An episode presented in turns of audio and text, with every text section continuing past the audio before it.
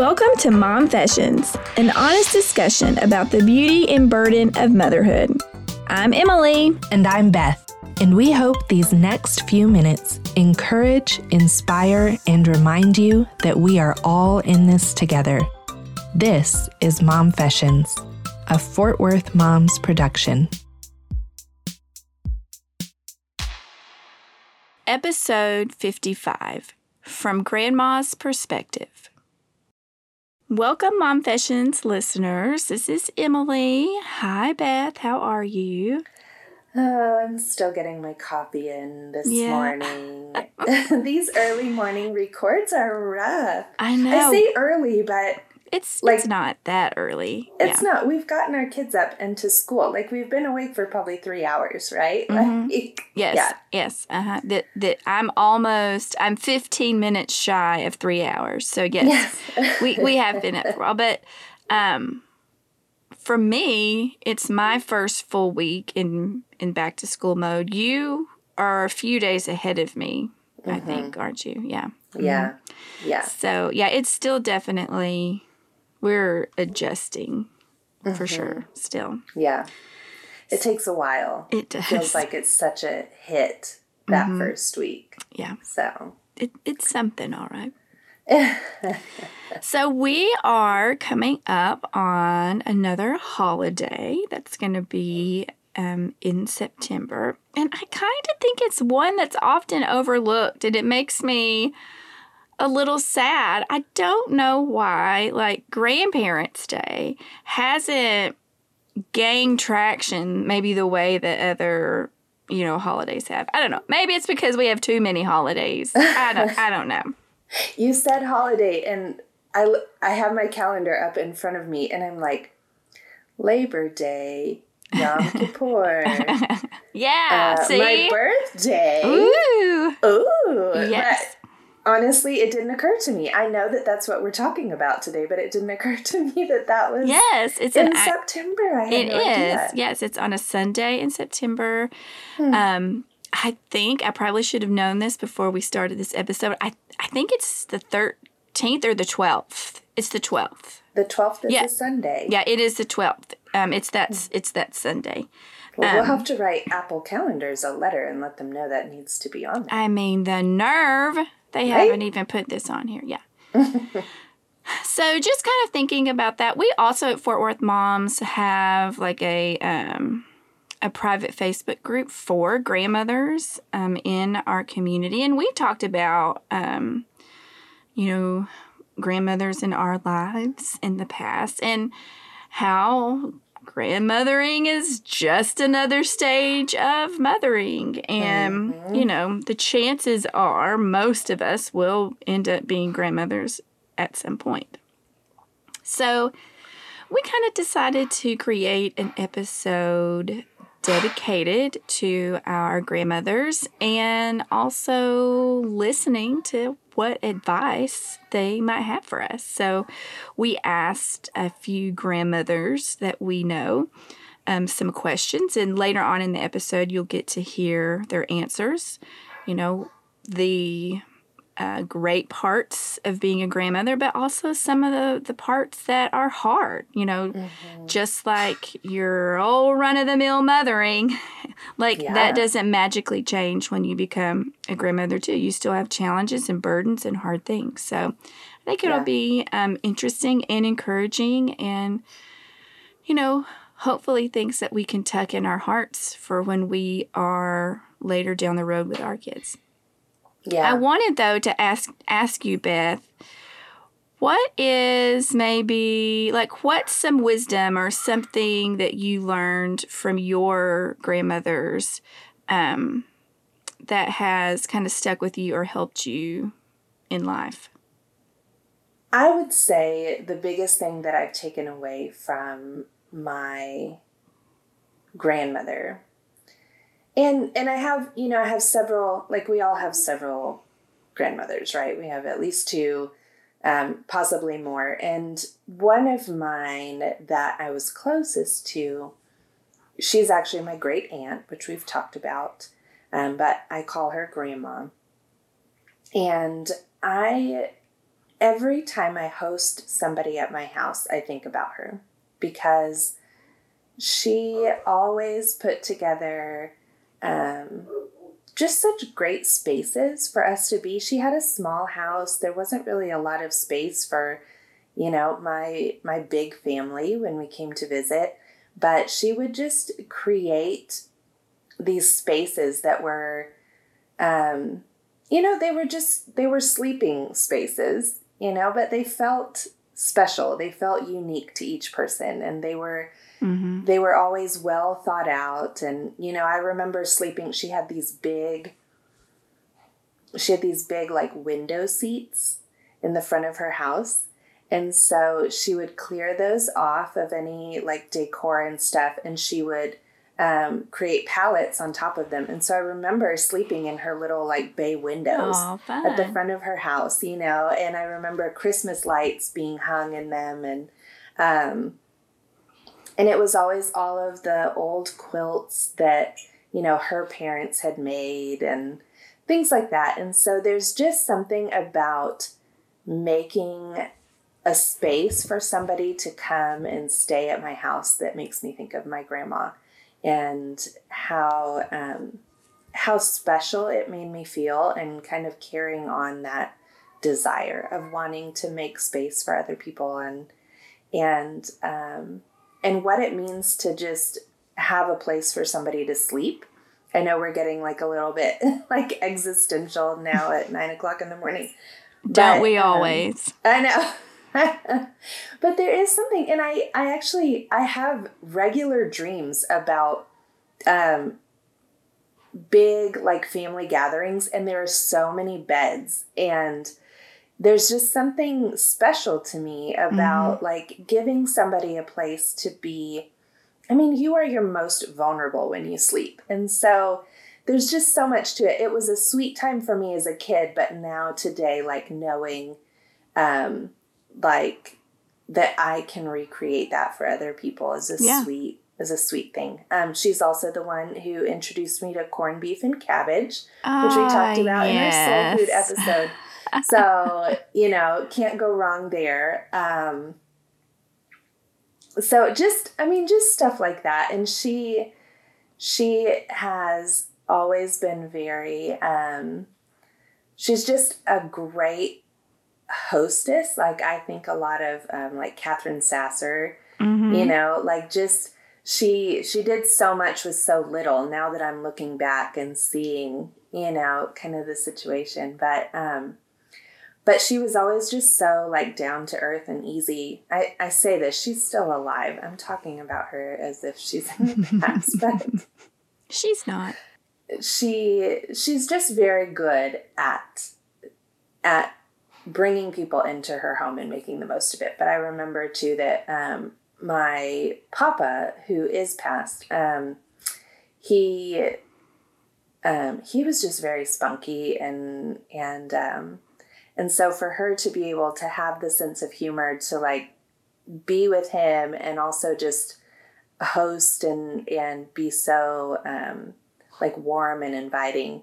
It was just such a good combination. I think I remember watching WWE, maybe WWF wrestling with him in the kitchen. What is it with grandparents and professional wrestling? Because my grandmother also, like her, it's a long story. She got married again way later in life. Like, actually, just a few years before she passed away, she married this man, and he loved wrestling. And, like, you would go over there, and it was, like, all they were watching. And I'm like, what? I do not understand this generation's obsession with professional wrestling. Can somebody out there please explain this to me? There's genuinely a part of me that's like, when is it appropriate to introduce my children to the, like, it's not something that I watch on my own, but it feels nostalgic. Like, oh my gosh, that's so funny. But I know a little bit about professional wrestling from like the 80s because my brother, who was older at the time, watched it and lived in the house with us. But then also because like that one grandmother would also watch it. So I love that it was your grandmother. Yeah, so I had two grandmothers. They're both deceased now, sadly. And they lived like just, I mean, I don't know, less than 5 miles from each other in the mountains in East Tennessee. And but they are enormously different women. So my grandmother who watched wrestling was very, and I, you know, it's like one of the things you just take it for granted because that's who she was. But like looking back now as a grown woman, you know, at her, I admire her even more and am entertained by her even more because she was just so full of it. And I mean everything when I say full of it. Like, she was adventurous. You know, she grew up in the stereotypical, like, Appalachia kind of setting, very secluded from really the rest of the world, you know. But, like, in her grown-up years, you know, she just, like, she went to Hawaii, which she would have called Hawaii. You know, she just did, like, adventure. She loved a deer hunt, like, well into her 60s, you know. She loved fishing. She bought a pontoon boat. She got a sectional when it was cool. She had a waterbed. I mean, like, she just was that kind of lady. Yeah. She would wear red berets. I mean... Oh, like, I love it. Yeah. Oh, the beret. That was my grandmother, too. And I remember she bought me one, and I wore it for years. Yeah. I need a beret. Okay, go ahead. Go ahead. She loved games. She played Rook religiously. I mean, the card game Rook, like she was all about betting. She loved gambling. But I mean, I love it. Yeah. She was just funny and like caring, like really, just really spunky. And my other grandmother, who's equally as wonderful, never learned to drive a car. Like, she never got a driver's license, was much more of, like, a routine, really enjoyed, like, home life. You know, like, she got her hair done every Friday without fail, but, like, somebody had to take her because she could never drive, you know. So she liked going to flea markets. I mean, both of my grandmothers had the knack of making you feel nurtured and cared for, you know, when you were in their homes. They did it in different ways, but my spunky grandmother passed away when I was in college from a car accident. And so I kind of lost some time, I think. I would have enjoyed getting to know her more as an adult. But my other grandmother, she was actually my last kind of like living parental figure. She passed away after my parents. And so she got to meet Anna, you know, on a few occasions.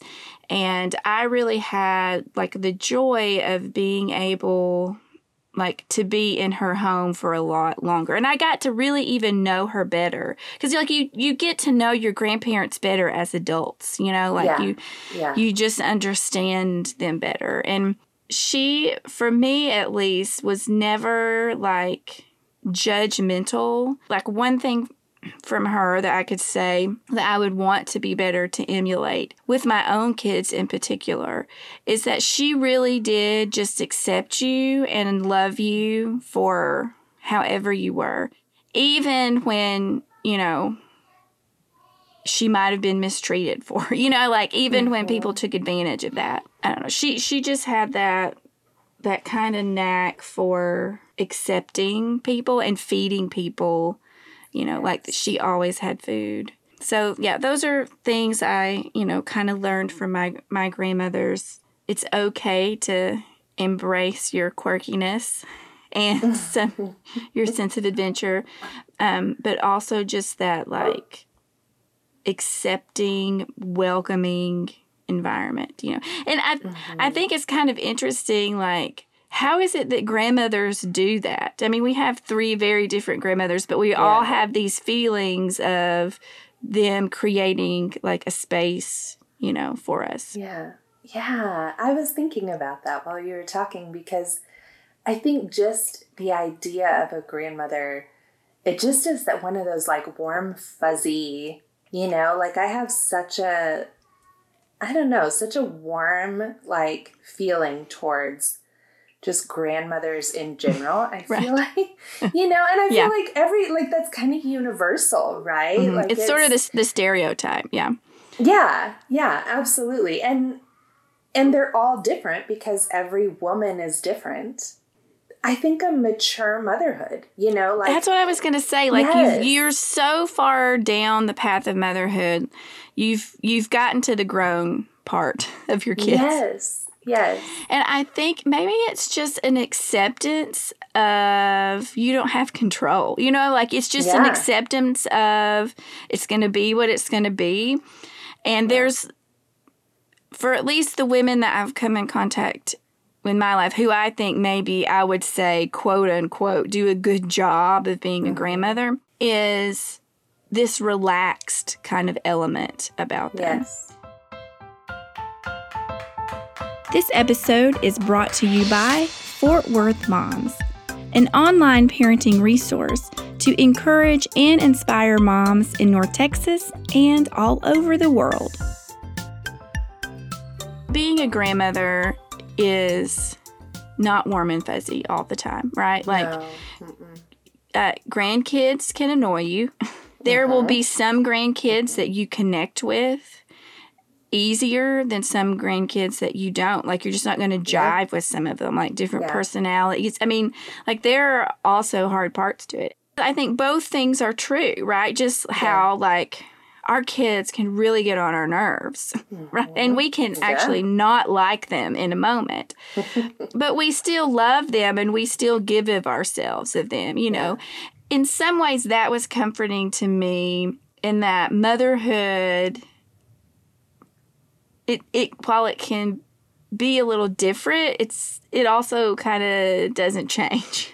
Yeah. You know, like, it's not how you kind of say, people say, oh, well, does it get easier? And you're like, well, it just gets different. Like, there's this element that never changes. It just, but then there is some difference. So it's like, I'm talking out of two sides of my mouth. Send them home, right? Yeah, like I guess so. That's always the joke. Well, and I like that you bring that up, because that's really like kind of the reason that I wanted to do this episode, was because, you know, I know that we've talked before about like the uninvolved grandparent. You know, you and I both have our own histories with that, and we've heard from a lot of women. I mean, a lot of women resonate with that and the pain that it causes. But I think that we forget, like we were talking about, we have that stereotype of a grandmother, right? These expectations of like what we think our mother should, or sometimes I think we're even more severe for like whoever's like the in-law. Like, well, I have expectations for how I think or what I want for my kids, you know, in this. Yeah, and I feel like as moms, it's easy for us to forget to offer grace to our own moms as grandmothers, because we're dealing with the natural, generational, like, we're going to parent a little bit differently, right? But when we send our kids to our mom's house, they're going to parent the way that they parented us. And so then, you know, we can get very like nitpicky about things. We can get very frustrated when our parents maybe don't seem as willing or interested to just take our kids on a whim and, you know, take them on vacations or keep them for overnight or a week or whatever. And we kind of forget the humanity and the motherhood that grandmothers have, you know, like, yes, we have this ideal of a grandmother, but they're also still moms. Like, so, you know, they're going to be tired and our kids are going to get on their nerves sometimes.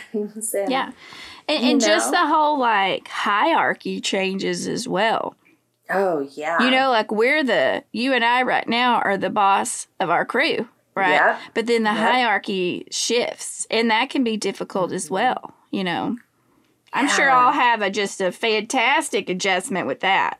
Right? When our daughters are telling us how to take care of a child. Right. You're like, excuse me. Are you kidding me right now? You are a grown woman. I did that. Yeah, thank you. I know a thing or two about this. Yes, yeah, right. But the humility that it takes to be a grandmother, I mean, that's a big ask. That's a big ask. Yeah. Well, after all of our speculating, I'm especially excited to hear from women who know what they're talking about on this subject and hear some hearts of grandmothers in our community. So we are going to switch over and give them the mic and just hear from some grandmas. One of my favorite things in life at this stage is I get to be a Gigi or a grandmother to 8-year-old Owen, 6-year-old Reed, and 8-month-old Madeline Grace. One of the greatest joys that comes with that is the conversation that I get to have as they get a little bit older. And I remember a couple of years ago, I was visiting with Reed, and we were talking about God and heaven. And Reed looked at me, and he said, Gigi, when you get to heaven, would you tell Dodd, D-O-D, Dodd, that I want to be by you? I said, you bet I will. I will let God know. And then I stopped and went, I will ask God, please, if he'll let us be together. And I'm sure he will. And I had to laugh at myself because I was so surprised that not only do I love them deeply, but I also have a fierce defensive love for them as well, that it's just a fierce love for these three that will defend them at all cost. And so that's one of the things I enjoy is just the conversations that we get to have as they're older. And then one of the harder things is that, you know, just by age, just my lack of energy. You know, it takes energy to keep up with those little ones. And I just look at the moms and I'm just amazed at the constant energy that they have to take care of those children. And I so envy that I have a limited supply. The other thing I found is I can worry. You know, I'm not so busy fixing their lunches and doing their laundry and all of that I have more time to think and to worry, and I have to be careful not to go down that road. One thing I would say to new moms, actually there's two.